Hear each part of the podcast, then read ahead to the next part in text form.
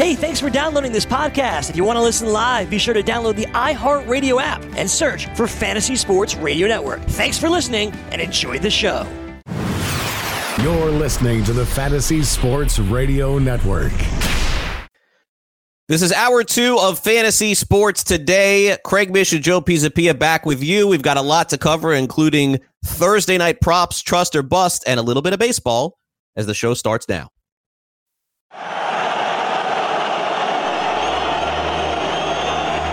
Fantasy Sports Today.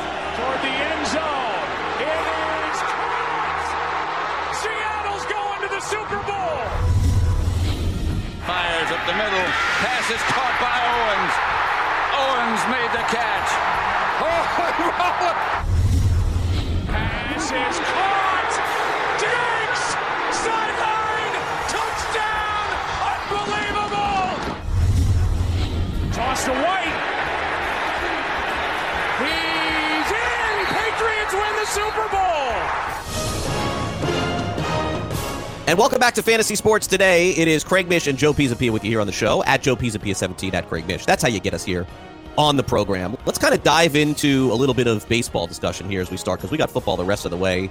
A lot happened yesterday, Joe, uh, and like I said, it, it has been. They, you know, last year they, they called it the cold stove, which was accurate. Nothing happened until February. Like I, I went to Orlando two years ago for the winter meetings. I went last year to Las Vegas for the winter meetings, and it was great to see everyone. And that was where it started and where it ended because nothing happened. It was all rumors. I remember last year on MLB Network, poor Harold Reynolds and Matt Vasgersian sat there on that hot stove show for three hours every morning and had nothing to talk about. They Just had to come up up with stuff. There's nothing. They had to make up segments all day. Like they were playing games. At a certain point, I think they were just playing like they were just playing Yahtzee. It was just it was hysterical. Like they had like it was like I don't know what to do, folks. We're just here on a hot soap show and nothing's happening. No, insane. It was, and uh, and, and I went because it was Vegas, but but the and the year so I went because last year was Vegas. I figured, oh, that's got to be fun, and it was. And then the year before, it was in Orlando, so I'm like, oh, I just drive three hours and it's easy. And then this year, San Diego came up, and specifically to kind of take you behind the curtain a little bit. Obviously, we're doing work here for FNTSY, so we came up with that idea also. And then in addition to that, I cover the Marlins, and then the Marlins are kind of claiming that they're going to be doing some things too. So it did make some sense. And um, and I'll be headed out there Sunday, so I'll be uh, broadcasting Monday, Tuesday, and Wednesday from there. But let's start off with the things that had uh, that happened yesterday. Early in the day, we got the news that Cole Hamels, who said afterward he wanted to play for a contender, decided on the Atlanta Braves. Now, I do think that this is a smart move for the Braves because investing a lot of money in a pitcher, while it may be smart, they have a fantastic farm system with a lot of young arms that are coming and coming soon. But they needed someone, Joe, to front the rotation. They could have easily gone right back to Dallas Keuchel, but Keuchel, as you know, wasn't really that great when he went to Atlanta last year. Uh, he was okay, but wasn't great. Uh, Cole Hamels, of course, a uh, World Series MVP, if I'm not mistaken, with Philadelphia, won a World Series there, moved on to Texas, ended last year with the Cubs. You think Hamels is the right guy to front this rotation? I, the, some of the reports from Atlanta are saying that it certainly doesn't take them out of the conversation with with some of the other bigger pitchers. I, I can tell you, I, I believe it does. I think this is it. I think Cole Hamels is going to front this thing. You're going to see Max Fried. You're going to see Kyle Wright. You're going to see Ian Anderson. It is going to be a younger rotation, but they had to have a vet at the top. You think that this was the right one? Well, I think it's a it's a good answer to that question. I mean, I, I don't think he's going to front the rotation. I think Soroka fronts that rotation still, but he is that guy, the go to guy for the younger guys to learn from, and I could see that working for him. Um, Cole Hamels has, has been a, a, very good pitcher for a long time, and you know recently the splits have been a little wacky. The funny thing is, if you know when you see this happen, you immediately go, "Oh, wow, you get him out of Wrigley Field. That's a positive," but it's not. If you go back and you look at the splits on Cole Hamels, he actually had a 2.78 ERA with a 1.9 WHIP over in Chicago last year. Outside Chicago on the road, 506 ERA, 162 whip. Totally different pitcher. Now, granted, we talked about the defense of the Atlanta Braves yesterday being a very good defensive team, you know, having Albies and Ciarte and, and Acuna, very good defensive team, Freddie Freeman. So that's a big positive, but I think he's definitely a presence you bring in. I think this tells you they're out of the Strasburg, Gerrit Cole sweepstakes, and Wheeler. They knew Wheeler wasn't coming there, or they didn't want to make that investment in Wheeler because, like you said, they have these young pitchers coming. So I think what this does tell you is they also still have enough young pitching and enough in that farm system to go make a move at the deadline. This might be the place where Corey Kluber lands or Carlos Carrasco lands or somebody like that. I think the Braves are putting themselves in a spot where they say, you know what? Let's not overpay. Let's continue to keep the structure of what we're doing here financially. Let's go in with these kids that we definitely believe in. And, and you mentioned all the names here. And let's go get Cole Hamels. So the first half of the year, we have somebody that for 15 starts in the first half, we go, you know what? We feel pretty good that this guy can go out there and make those 15 starts. And then you can go out there and flip one or two of these prospects and bring in somebody on the cheap, or if you have to pay through the nose, you do that. But there's going to be a fair amount of those free agents and those pitchers on the market, as you and I both know in July, especially those Cleveland guys potentially. So I think that's what it says to me personally. Does it say the same thing to you that we're out of free agency, but we're going to acquire a pitcher probably sometime in in the midseason time? Yeah, and and good job by you by mentioning Soroka. I don't know why he slipped my mind there, but Okay. if you think about it, Soroka and uh, Hamels is a one-two punch, and then throw in all those young guys in there. Touki Toussaint is another one as well. Like they, I think that they do have enough pitching. I do. Well, I here are the like- guys right now pitching market free agency uh, in that, you know, coming up in the summer. Uh, Tanaka, Paxton, so that's not going to be it. Uh, Marcus year, Stroman, uh, the yeah, that I'm saying like they would be Right. free Mhm. agents theoretically. So they No, it's not a good pitching market. No, It's not this a the pitching market.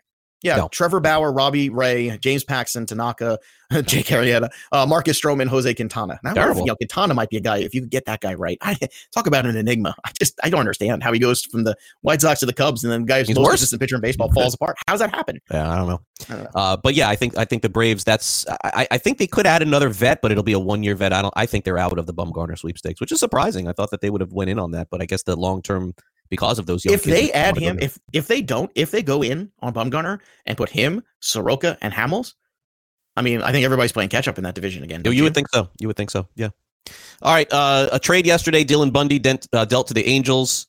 This is uh, reminds me a lot of Gausman. I'm hearing, oh, he's going to be great, and oh, Bundy's going to be great. I don't know why anybody thinks these guys are going to be great for whatever reason. And this is going back 20 years. Uh, Orioles do not develop, cultivate pitchers. Never doesn't happen. Doesn't matter what their skill set is. Doesn't matter how good they look. They're not good. We saw it with Gausman. They got rid of him. Wasn't much better. Uh, Dylan Bundy, great. Angels got him for a bunch of prospects. One was, and, and honestly, me being a prospect guy, also never heard of any of the guys that they got in return. The 21st best prospect was the highlight, basically going from the Angels to the Baltimore Orioles. The only signal that I get from this, and I get it, Michael Elias is doing the right thing.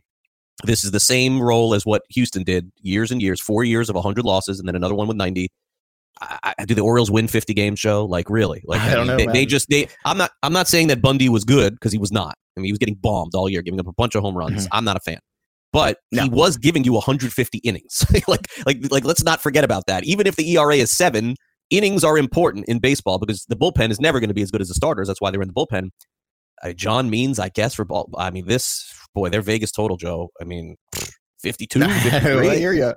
Look, I think people wanted to buy into the whole Gausman thing because of the Arrieta turnaround. Arrieta got dealt from Baltimore and all of a sudden blossomed into a, a, a guy who helped the Cubs win a World Series. I mean, he was a Cy Young candidate kind of pitcher. He was that good, and then it all just fell apart. But people saw that same potential with Gausman because Gausman was a guy that got flipped back and forth between the rotation, between the bullpen, between AAA, between ups. They they ruined Gausman to a certain extent because developmentally they did not have enough discipline to just let him take his lumps, and that's on bad on Buck Showalter. He should have known better in that scenario. That look, let, what are we doing here? Let this kid figure it out. Let him fail. Let him succeed, and just stick with him. I think they kind of ruined his confidence to a certain extent, and then he's had some injuries ever since. Uh, but with Bundy, you know how many home runs he's given up in the last two years, Craig? You want to take a, A guess million. at that number? I would guess 70. 50, 70. Yeah, no, he's he's- 41 He's not going to be years good ago, Angels. 29 last year 70 home runs i wonder do you think at this point it would be smarter for them to kind of see what they could get out of him maybe as a closer or a high leverage reliever i think that's the role for bundy I don't know. A guy, that gives up, a guy that gives up that many home runs, Joe, is almost never going to be a bullpen guy. well but i mean sometimes guys like this who have high strikeout capability sometimes when you ask them to go in there and just pitch that one clean inning they can go out there and do that and people always tell you it's always harder to hit the more erratic guys in the ninth inning because everybody's trying to press a little bit and try to get on base. And I've heard a lot of hitters talk about that. Well, it's always harder to hit that kind of guy. Whereas you put that guy in the first, you know, four or five innings of a game, you're going to get to him eventually. Whereas you give him three outs and just go out and say, hey, kid, just go throw darts. It's a little tougher. I think Bundy in the bullpen would actually be the way I'd like to see him end up.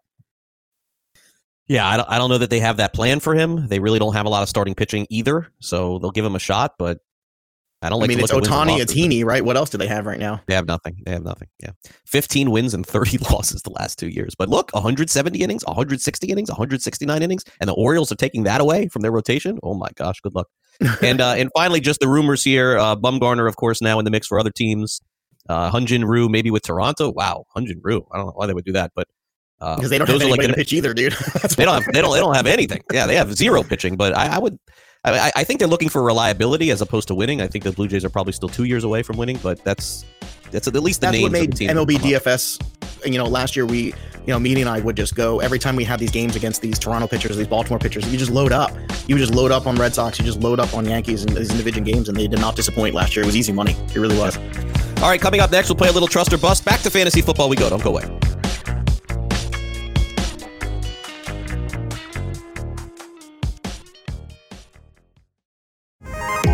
Ready for the nation's first and only free 24 hour network dedicated to you, the betting and fantasy sports enthusiast? SportsGrid will provide you with real time content, statistics, and gaming intelligence unlike anything you've ever seen before.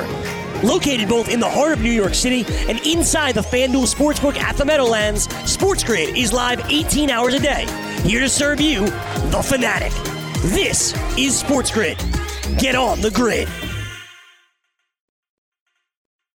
Well, I like fantasy sports today. And I like football. And I'm going to keep doing them both because they make me feel good. Do you trust me? Trust Do you trust me? or bust. You are so busted. And welcome back to Fantasy Sports today. It's time to play a little trust or bust on FST, where we'll throw some names out there for the fantasy football weekend, go game by game, and tell you if you can start them this week, meaning you could trust them as a starter. Uh, RB1, RB2, flex, wide receiver 1, wide receiver 2, flex, starting tight end, starting quarterback, or maybe if you should look, look for some other options. And let's get started with one of the marquee games of the week Buffalo against Baltimore. Who would have had that one at the beginning of the year? No question at this point, both teams are headed to the playoffs, but in the fantasy playoffs, John Brown, who's been an absolute beast for the Bills, has a very tough matchup at home against the Baltimore Ravens. Do you trust John Brown to start as a wide receiver two this week, Joe? He does have a tough matchup. Uh, I think what this comes down to is do I trust Josh Allen? And I do. I actually trust Josh Allen. Now, I know he's taken a lot of balls in there himself and all of this. I think the reason why I trust John Brown is because Josh Allen trusts John Brown. And I think when you come to these big time games like this, these guys are going to look for the ones that got them there all year long. Who are the safety blanket guys? Now, look, Marcus Peters is done a hell of a job there. This is going to be a tough matchup. But the good thing about John Brown is he's one of these guys that really doesn't have to touch the football a ton to be productive. And I'm hard pressed to look at the bottom tier of wide receiver and say, oh, yeah, you're going to replace him with Zach Pascal this week. Really? You're going to take John Brown in your lineup for Zach Pascal? I mean, eh, that's a tough sell for me. I'm just not there. And I like Pascal. I think, you know, you know we're going to get to him later on. But who are you taking him out in favor of? Who are you looking at? You're like, yeah, you know, what? I'm not going to play John Brown. I'm going to play wide receiver X this week. AJ Brown's gonna here in the Brown, playoffs. you know, maybe. AJ Brown has a yeah, but AJ here's the thing, AJ Brown is all or nothing, and if that's the case, you might as well play John Brown Yeah. because what if this what if this is the trap game for the Ravens? I look at the Ravens schedule, and to me, this is the one game where I'm really you know it's on the road, it's in Buffalo, it's going to be cold there, you know, crowd's wacky there. This is the one game where I actually think you know the Ravens could lose. Outside of that, I think they coast the rest of the season. So we'll see. They've had a lot of high profile games in a row. This might be a letdown, and if it is, you want John Brown in your lineup. Derrius Guice uh, got some nice carries last week in a game that the game script uh, was perfect for him against the Carolina Panthers as they stayed in the whole time.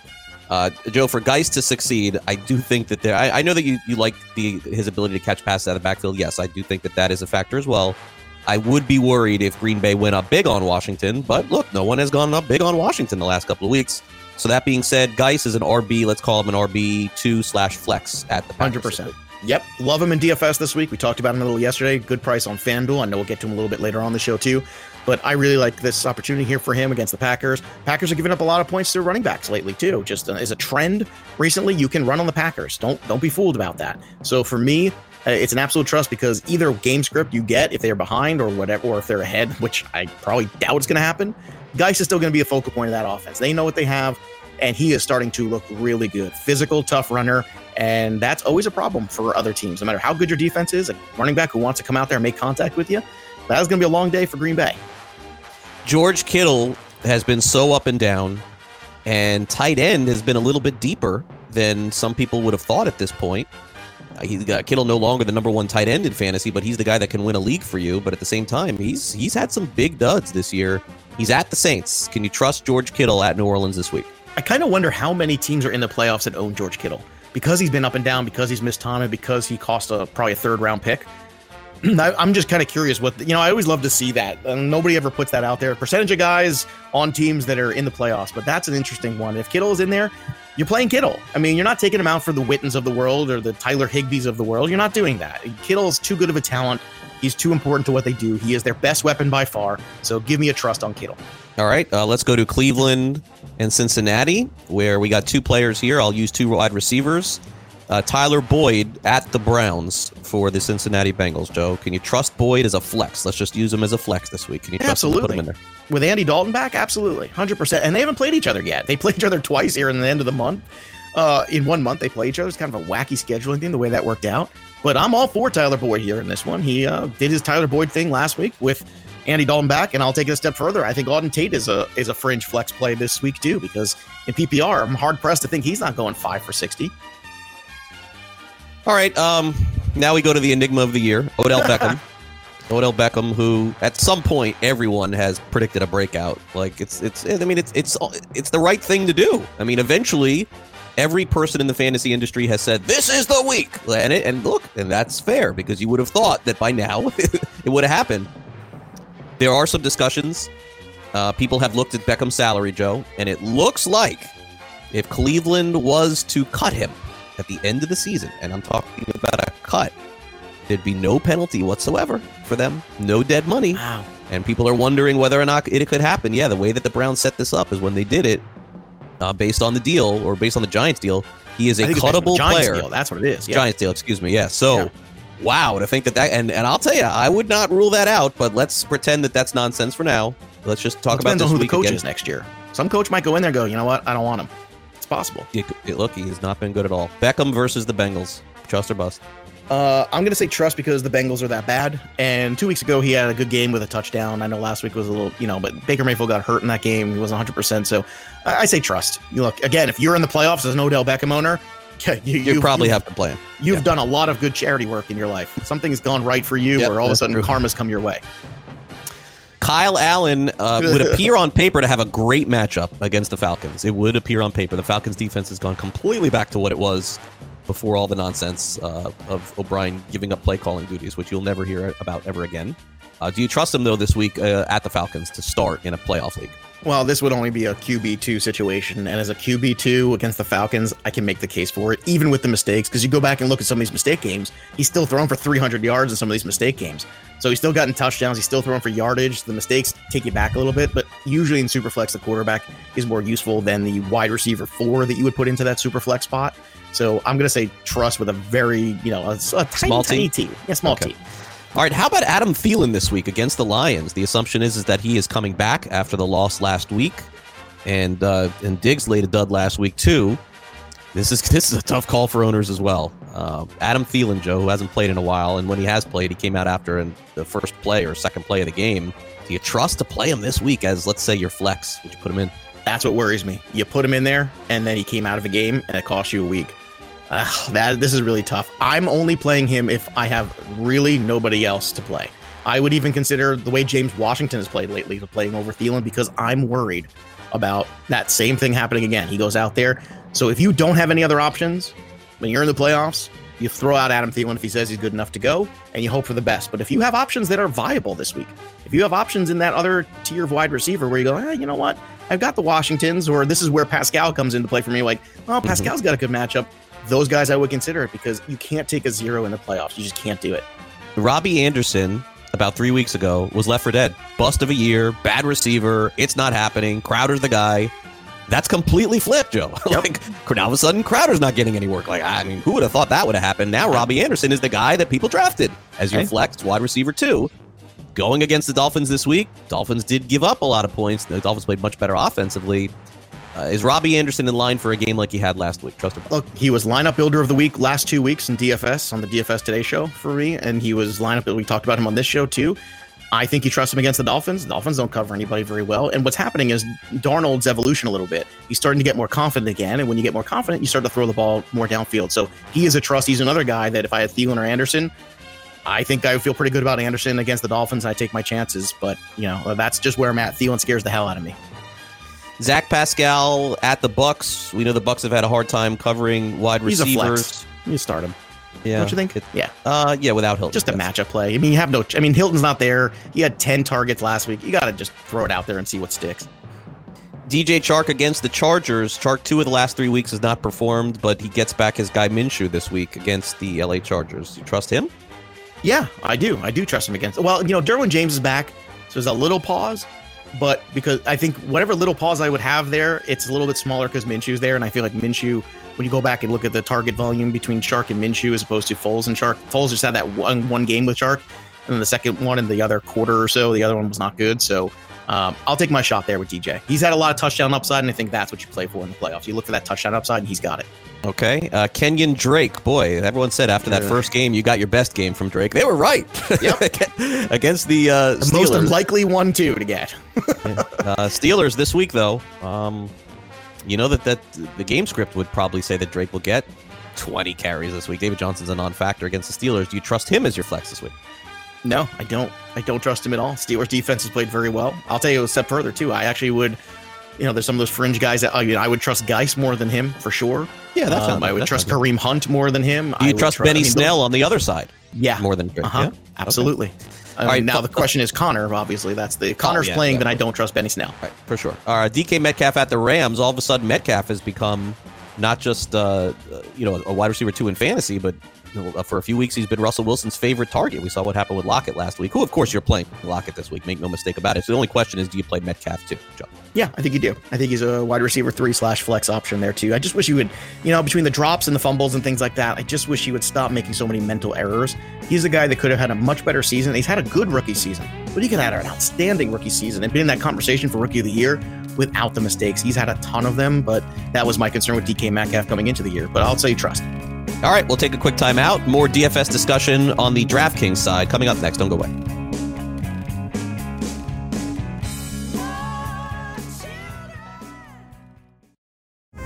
Are you ready for the nation's first and only free 24 hour network dedicated to you, the betting and fantasy sports enthusiast? SportsGrid will provide you with real time content, statistics, and gaming intelligence unlike anything you've ever seen before. Located both in the heart of New York City and inside the FanDuel Sportsbook at the Meadowlands, SportsGrid is live 18 hours a day, here to serve you, the fanatic. This is SportsGrid. Get on the grid. Fantasy Sports Today with Craig Mish and Joe Pisapia.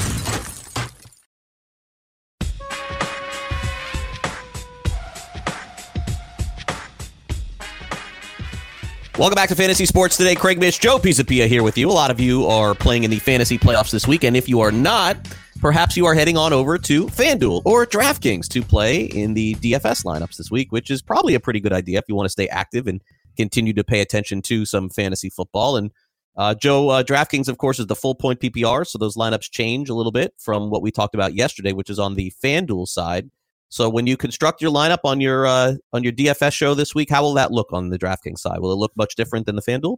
Not much different. There will be some overlap in players because, ironically, some of the pricing is uh, still valuable on both in terms of ROI. And I think that's always something that you know, it doesn't happen all the time, but you're seeing some overlap there, especially in the wide receiving group. Uh, the one thing, generally speaking, at quarterback is I think DK, especially in the tournaments, you always want to pay down a little bit. On FanDuel, where touchdowns are everything in the half point PPR, having that quarterback who can rush in for a touchdown is huge. That's why Josh Allen's been my guy for the last couple, last couple, I would say last two months. Josh Allen's been a huge cog in most of my lineups, but that matters a whole lot more. Whereas DraftKings, you can get by because you want to make sure you make a very heavy investment uh, into the wide receiving pool and the running backs that catch the ball out of the backfield. Those are the guys like when Kareem Hunt came back, we were all in on him because he was very cheap and it just made sense.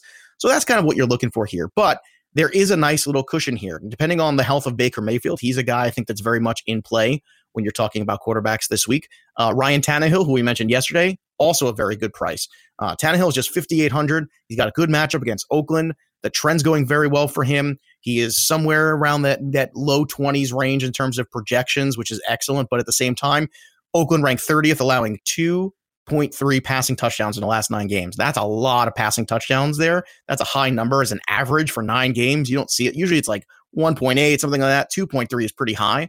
And they're also ranked 23rd in terms of passing yards allowed over that time. So they're giving up 269. So even though it's Derrick Henry season, Ryan Tannehill is going to have a field day there. Plus, he is uh, going around and, and running the football as well. Tom Brady also very much in play at 61. Uh, I would not pay up for those high price guys there, like the uh, Patrick Mahomes and the Lamar Jacksons of the world. I just think it's difficult. Uh, but I know we kind of talked about this earlier. When I give you these numbers on Tannehill and give you these numbers on the Raiders, does this impact how you felt about the the team that's favored, quote unquote? Because I know you were very pro Raider earlier in the show. Yeah, I, I think that Tannehill can still throw. I mean, if, if you're asking me, will Tannehill have 200 yards and two touchdowns? I think the answer is yes. Uh, the question you would have to determine for me is if I told you that those were the numbers and I added an interception or two, would you still feel good about that? And if you would, then yeah, then I think that you still play Tannehill because I think Okay. that those that will be his numbers this week. and If I if I had to guess. By the way, uh, why Kamara in this one as opposed to the other one is because PPR. It's because it's the full point PPR, and also because Kamara's salary is kind of surprisingly under. Whereas on FanDuel, it's still a pretty high number. The intriguing part is you look at Kamara and you go, okay, what's the price on Kamara this week? It's only 7K, opposed to you're paying in the high eights for a guy like Dalvin Cook, who has an injury right now. You're paying 11 for a guy like Christian McCaffrey, who has a great matchup, but that becomes very difficult because then you have to basically have McCaffrey perform at very minimum awesome to transcendent in order to really pull the rest of the lineup with him because you're taking so many shots. Uh, but Alvin Kamara fits in there perfectly. And when you look at the ownership potentially being down, the situation where you look at the fantasy points going to running back lately against the 49ers has been a very good trend. Right. And for and also in terms of game plan, 49ers are what? Very aggressive. What does that mean? Lots of quick passes. Who catches quick passes? Alvin Kamara. So that all kind of fits together. James White's another running back. Great value. He's getting a ton of red zone targets. We talked about him. He is an overlap guy. Um, and Derrius Guice, another running back, very much a part of this. Now, you're getting a discount on certain running backs because of style. Bo Scarborough hasn't caught a lot of footballs, but Matt Stafford hopefully could be back for this one. Uh, you were talking about running backs like Derrick Henry, even who is very Yeah. expensive on the other side because he's been so good and so touchdown ready. But on DK, you're getting a little bit of a discount. That's not a bad thing. Those guys are still in play. And I feel like sometimes people say, oh, well, they don't catch the football, so I don't want them. Doesn't matter. Derrick Henry's still dropping 25, 28 points on a weekly basis. Don't dismiss those guys just because they don't catch the football.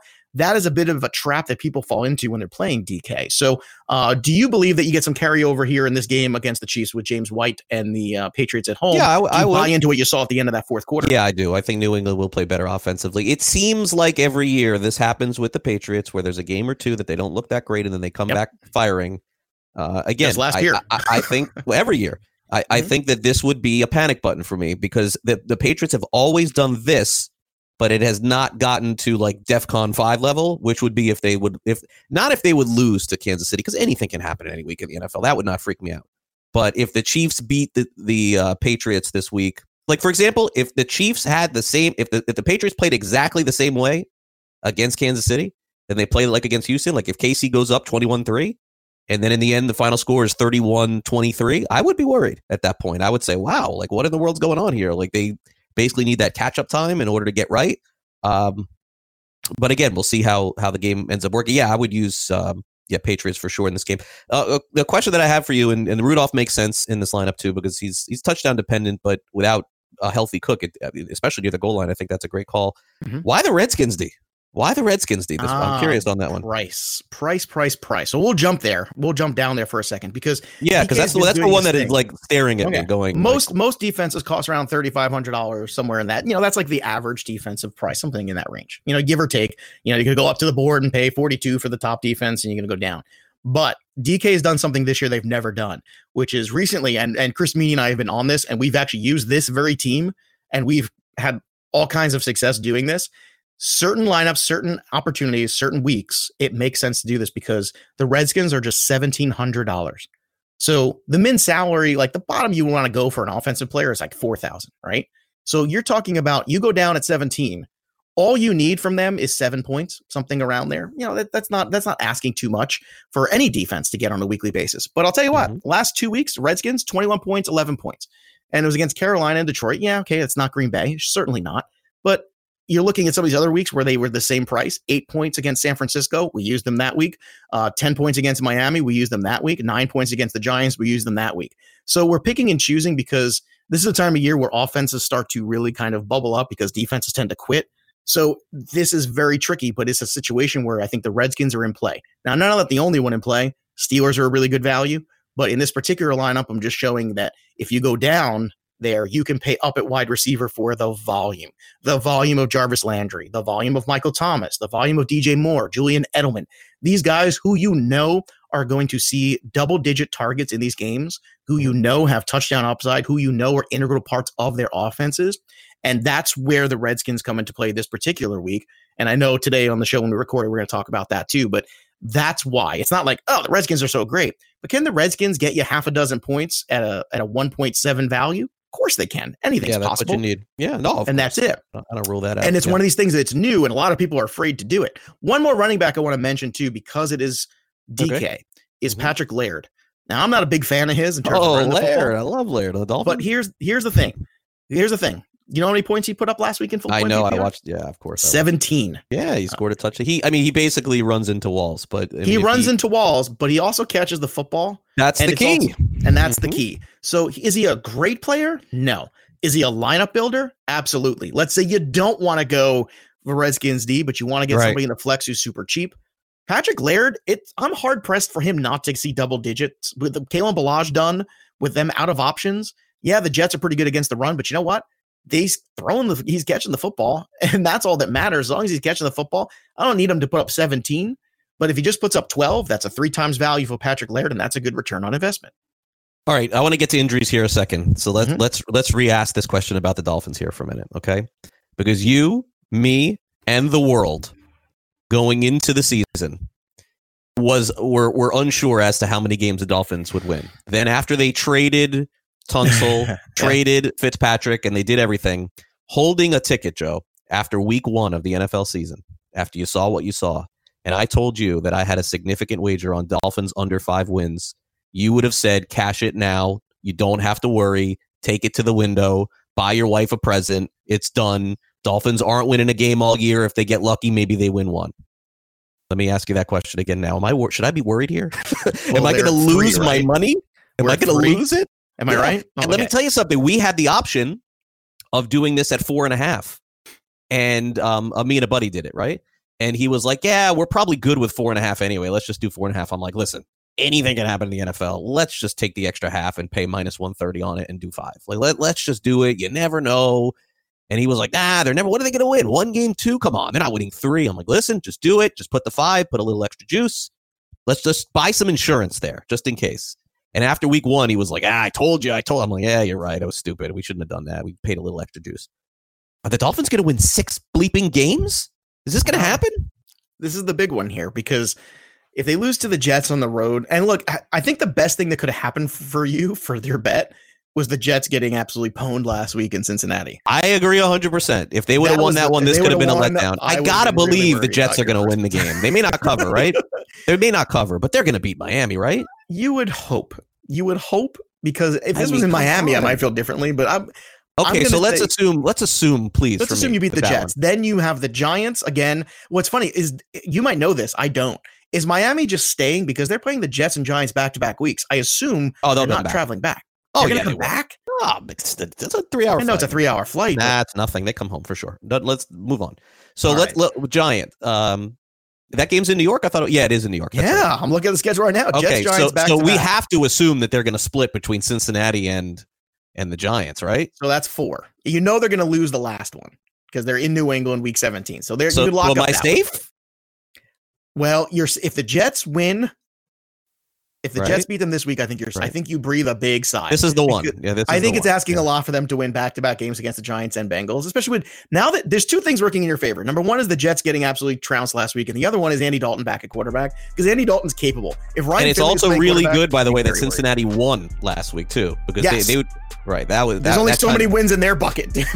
right, but there also shows you that they're trying a little bit. But yeah, I'm Yes. definitely nervous. All right, uh, John Lobb joins us uh, early every show. Go back and listen on demand if you want to hear the conversation that we had about college football. But coming up next, we dive into Thursday night's NFL game. Don't go away.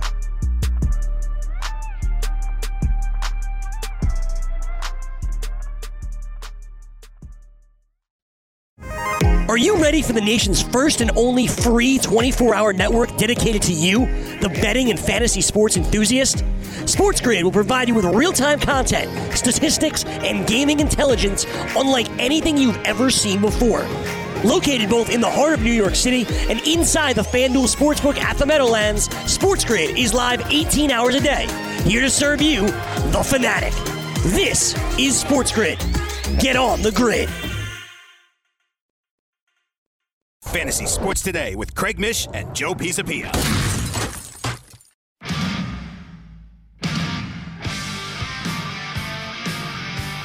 And welcome back to Fantasy Sports today. Dr. Roto is standing by. Full time fantasy is coming up here at the top of the hour. And Joe, we're going to have a preview of the Thursday night football game real quick. Let's go over a couple of injuries in the NFL before we do that.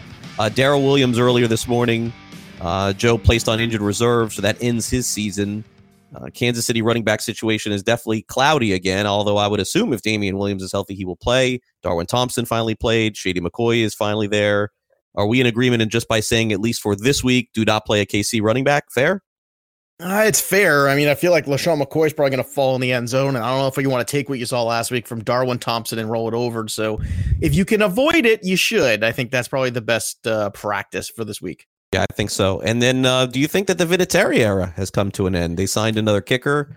Uh, he's questionable. This, the, maybe this is their way of doing this the kind way to him by I by putting him on on the injury report. I mean, the Colts have uh, the Colts would not have won or covered last week against Tennessee, but I, there's been at least two games where they would have had, had Vinatieri not been the kicker. I think so.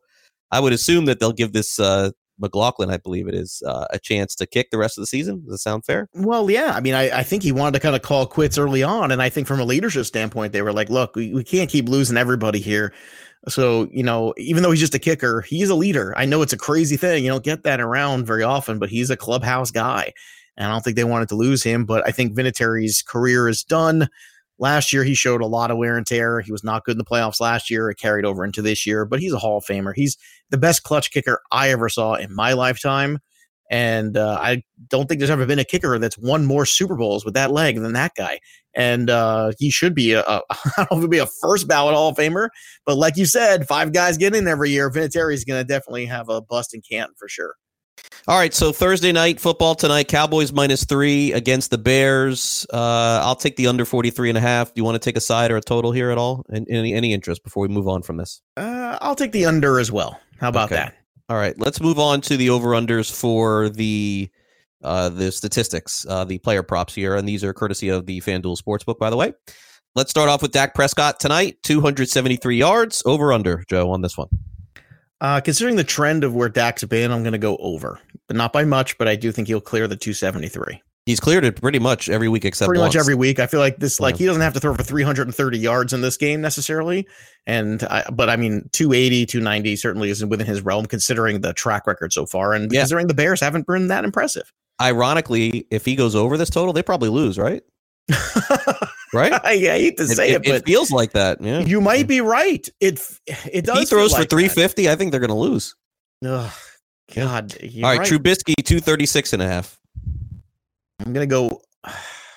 Man, what do you remember what he had last week? I can't remember what that number was for him. It I don't around. know. I don't know, but going over on Prescott and Trubisky means the total is going over. Yeah, too. well, I'm gonna go under on Trubisky. That's I where I was leaning. So I'm gonna go. I just don't love that defense. I don't love the Cowboys defense, man. But I'll go under on Trubisky.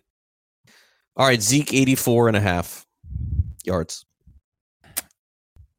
I want to go under because I think he'll have a little less rushing, but he'll catch the ball and he'll still have his all-purpose over 100. But I'm gonna say a little lesser on the rushing today for him. This has not been an impressive year for him. It really hasn't. I don't know if it was because he didn't have training camp. I don't know if it's because he got paid. Now he's taking the foot off the gas. I don't know if it's the line isn't quite as good as it used to be a couple years ago. I don't. I don't know what the answer is, but you're right. He has not been a number one overall consensus conversation running back to me this year. No, he won't be the first, second, or third pick, I think, in fantasy next year. I don't think he should be either. Yeah. I would take Thomas number two still. I'm still sticking with that. David Montgomery's total is 60 and a half. I would have to Under. go under. Yeah, I would just have to go under. I cannot go over on this guy. Under. Under.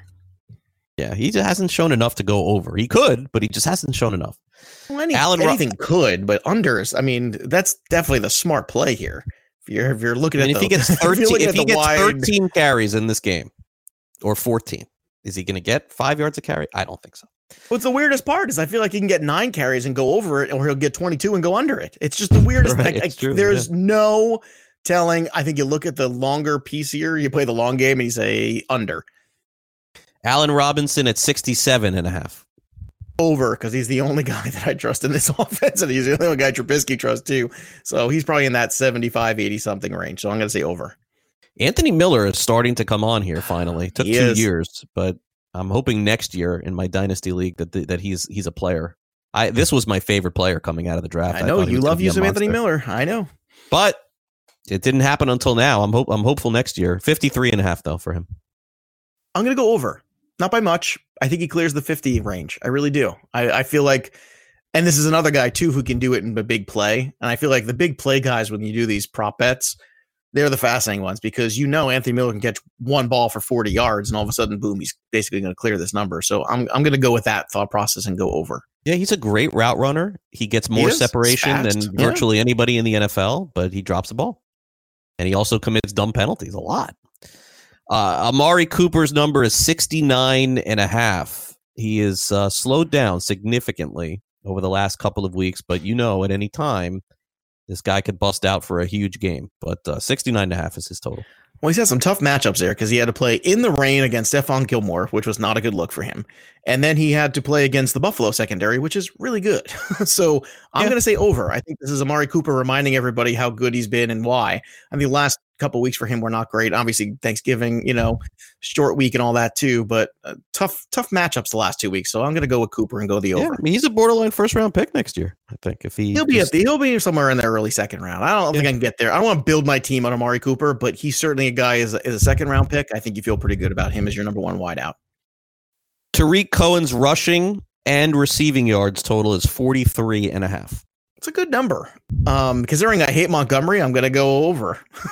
if I don't like Montgomery, somebody's got to do something. I guess. I guess, but 43, that's not very high, right? I mean, 20 and 20. He hasn't done much the last few weeks, so I mean, Uh, he, he hasn't he hasn't run the ball. I don't think at all. So that's part of it, I guess. I don't know. It's so you're gonna go under on this one. Yeah, I probably will. Yeah. That's the all-purpose that worries me with him. Michael Gallup, 63 and a half. I'm gonna go under. He had he's had a couple of big games, but yeah, you would. Have said. If I like Cooper, though, I can't Cooper like game. Gallup, Yeah, you can't. No, it doesn't make yeah. sense. Yeah. Cobb 45 and a half. What a strange year this guy's had. He like shows up in big moments and and you don't hear about him for the rest of the game. It's weird. Yeah, it's. I feel like I if I'm gonna go over with Dak, I gotta go over with somebody else. So I'm gonna go over with Cobb. How about Witten? You want to throw a dart on this one? 26 and a half. Mm, Under. Yeah. I Don't trust it. Don't trust it right now. Not with Jarwin. He's he's done a lot better than I thought. He has. He is the right year. there. He is right in that conversation of he is tight end one streaming on every bye week. And I honestly, that flex team that I have, where it's me and Ronis who have first round byes in the Mm-hmm. playoffs on flex. We uh, neither of us have great tight ends, but I played Jason Witten up until he had the bye, and then I dropped him. And I was seven and zero or eight and zero. It's you know he was a guy you could just put out there, and he was just okay. He was okay enough. Allen Robinson rece- uh, receptions five and a half. I'm gonna go over. I like that whole right seven there. for seventy-seven Robinson line. That's like his favorite number. And then uh, Cobb, uh, his receptions are at three and a half. I threw this one in there. I'm gonna go over in this one. You know, I think he's gonna work. I, if I'm off Gallup, I gotta be on Cobb, and if I said over on Cobb, I'm gonna give him a little bit. Maybe he's in that five for fifty something or five for fifty-five tonight. You know, get some quick slants to him over there in the slot. I think I think there's some room for Cobb, and I didn't think Cobb would never be fantasy relevant. I really didn't, but he uh Me in the second half of the season, he's shown up, and they and they've looked to him too. But man, this is one of the weirdest games. You almost have to watch this just like it's like a almost like a car wreck. You're just watching it to see, you know, what's. what's I agree. I don't. I don't be? think anybody. Any. I don't think anybody can say with conviction. You can have. A, everyone should predict. If you know, if you want to have a prediction, you can. But to have I'm a strong con- cowboy fan to watch this. Yeah, I mean, you you you have the division sitting in front of you almost with this game, really. Like you win this game and you beat Philly, you win the division. That's it. I mean, that's that's all it's going to require. And there's a bunch of games left. They don't need to win them all. They just need to like win this every one. week. It's always like, okay, okay, Cowboys, win this game, beat Philly. All right, you lost. Okay, all right, win this game and beat Philly. Well, Philly keeps losing. Philly keeps I losing. know, but so does the Cowboys, and that's what I'm trying. Like, just trying to wrap my mind around it. It's just Yeah, It's and, and I'll tell you the reason why I'm scared of the Bears in this one too is because of that game against Philly. Mm-hmm. yeah, no, that makes when, sense. When, when Philadelphia, at, you know, and I'm not a guy that goes back and says, "Oh, well, this team did this because this or this," but Philadelphia lo- made the, Bears look so bad, and especially that first half they didn't score. So how can I side with the Bears? Even like I I I, I don't like the Bears at all. Like I think the Cowboys are better, but all it will require is Prescott with a fumble, you know, uh, and and, uh, and one and special teams play, 21 one 20, weird, you know, Yeah, like and right. then Dallas wins and they're thrilled. You know, listen, Dallas comes out of this with a one point win, they're jumping for joy. I mean, that's, that's you know, it's funny when we're talking about this East division here. Everybody was talking about how well the Patriots play the NFC East and they're going to really benefit from that, and they did. But so have the Buffalo Bills. Let's let's be honest; they have absolutely benefited from playing the Giants, from playing the Red. You know, when, when you go through and you you have that that loop where you go through there, they've absolutely benefited too playing the Cowboys. They beat them, so you know they're not the only team in the AFC East that's benefited from the schedule this year. I'll tell you, I would just from a fan point of view, and, and I'll probably end up taking Buffalo in the points this week too, so I'll be transparent with that. But from a fan point of view, how great would it be for Buffalo to beat uh, Baltimore? Right, like that would make I think it's going to happen. I really, I'm I'm telling you, that, that would is- make you think, wow, we're going into the playoffs not knowing. Like, like, because if Baltimore right. crushes Buffalo, you'll be like, all right, okay, it's New it's England. like wow, they're they're New England one, probably or nothing. else is Yeah. one A. Yeah, Yeah, there's- it's going to no require New. England or Kansas City. But if Buffalo was to win, you go in there thinking, wow, like anybody in the AFC, probably anybody in the NFC too. It could be, it could be San Francisco, it could be uh, New Orleans. No matter what happens in this game, but Baltimore's played so much better than everybody else that to knock to get them a little knocked down would create some parity. I think that would be great if it. Well, think about these games, this run that they've had. I mean, they they had to play the Seahawks. That was a huge game for them. Then they played the Patriots. Of course, then you know you have the easy one against the Bengals, but then the Texans was kind of a big game. You know, a lot of people were like, "Okay, here we go, Texans and Ravens," and they just destroyed them. I know They destroyed the Rams. Okay, here come the 49ers. They that was a lot closer. that was a close game. That was That a was close, a game. I, I felt like if that went one more quarter, San Francisco would have won. you might not be wrong. And there might be something to the whole effect of the weather really changing the, the profile of how that game played I out. think they figured out Jackson a little bit there in the second half. I, I I think the Patriots did too. Go back and watch the second half of that game. The the Patriots had a game plan going in there for Lamar Jackson, and it was the wrong one. And then the you know Belichick does what Belichick does, which is nobody makes better adjustments. But by that time, the offense of the Patriots, what you know, they had some opportunities because they had the ball in the second half to start that game, and they were driving and driving, and then it, they ended up not getting the touchdown there. But I will tell you what, if they went in there with the proper game plan, they went in there with the second half and the first half, that might be a, a different discussion we're having too. I think this is the game here. If if they're gonna, they're not gonna lose to the Jets, Browns, or Steelers. But I do think this is that game in Buffalo where I think they might be a little tired. Does that make sense too? Like a little fatigue. Look, I, I, I could game, not take game. Baltimore. It would be Buffalo for me or nothing. But by the way, um, have the Patriots been have and I we'll have to go back and look. Maybe we'll talk about this next week. In your recollection, have the Patriots ever been underdogs in the AFC Championship?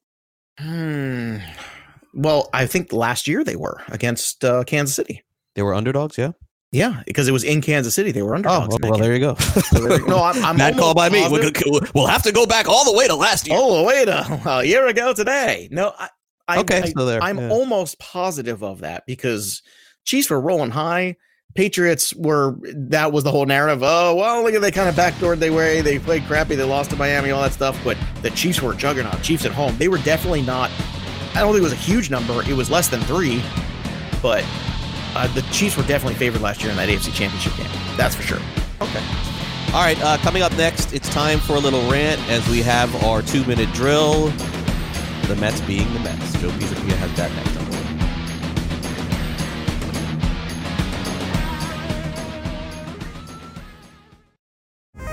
Are you ready for the nation's first and only free 24 hour network dedicated to you, the betting and fantasy sports enthusiast? SportsGrid will provide you with real time content, statistics, and gaming intelligence unlike anything you've ever seen before. Located both in the heart of New York City and inside the FanDuel Sportsbook at the Meadowlands, SportsGrid is live 18 hours a day, here to serve you, the fanatic. This is SportsGrid. Get on the grid. Fantasy Sports Today with Craig Mish and Joe Pisapia. And welcome back to Fantasy Sports today. We wrap it up here on this Thursday as we get ready for Thursday night football. We've done some baseball, we've done some football, we've done Florida Man. Our week is coming to an end tomorrow. Joe's week on this show is coming to an end today. And boy, does he have a lot to talk about. Let's end it with the two minute drill presented by Joe Pisapia. The two minute warning. Two minutes, get your sh- together. Is that going to be enough time? As a Met fan, life is hard. As a Met fan, you get teased with a lot of things only to get punched in the face and reminded that you're a second class citizen. All I wanted for Christmas this year was new ownership. I refused to go to the building to watch the team because I frankly just hate the Wilpons. They've ruined my favorite thing, which is the Mets. And then a little story leaked last uh, yesterday, and all of a sudden, there was an opportunity where the Mets were going to sell the team. No, that can't possibly be true. But wait, they are. It's true. They are. But when? Five years from now? Well, how does that work? What do you mean? Fred Wilpon's still CEO and his son's still working there too? But this other guy's going to come in and own more of the team? So who's paying who? How does this work? I don't know. All I know is that Steve Cohen is a huge Mets fan from Long Island. And if there's any chance of this guy being the guy that holds the purse strings this season and the next few years coming up, maybe, just maybe, I can hope again. But I don't know. All I can feel is I'm getting dragged along for the ride, and I am just unhappy, and there's coal in my stocking yet again.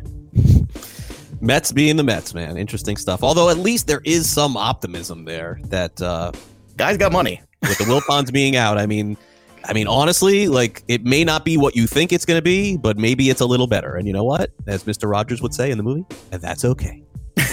all right, that'll do it for the show. Uh, thanks again all week to uh, Joe for doing this program. Uh, by the way, Joe will be with us next week uh, from Yeah, when I'm in not San dying. Diego. I'm He's- all right. He, he will be with us here on the show. He'll give you the fantasy aspect of a lot of the reality moves, and of course, I will too along with Bernie Pleskoff. But uh, I'll be back with you on the show tomorrow. Uh, Jamey Eisenberg will be with us. We will cap off our week and end the fantasy football week. And as we get closer to the end of the uh, complete fantasy football season, we'll recap tonight's game and go over the weekend games. For Joe and our producer, Sean Guastamacchia, I'm Craig Mish. Full Times Fantasy is next. I will talk to you tomorrow at noon. Have a great Thursday night, everybody. See ya.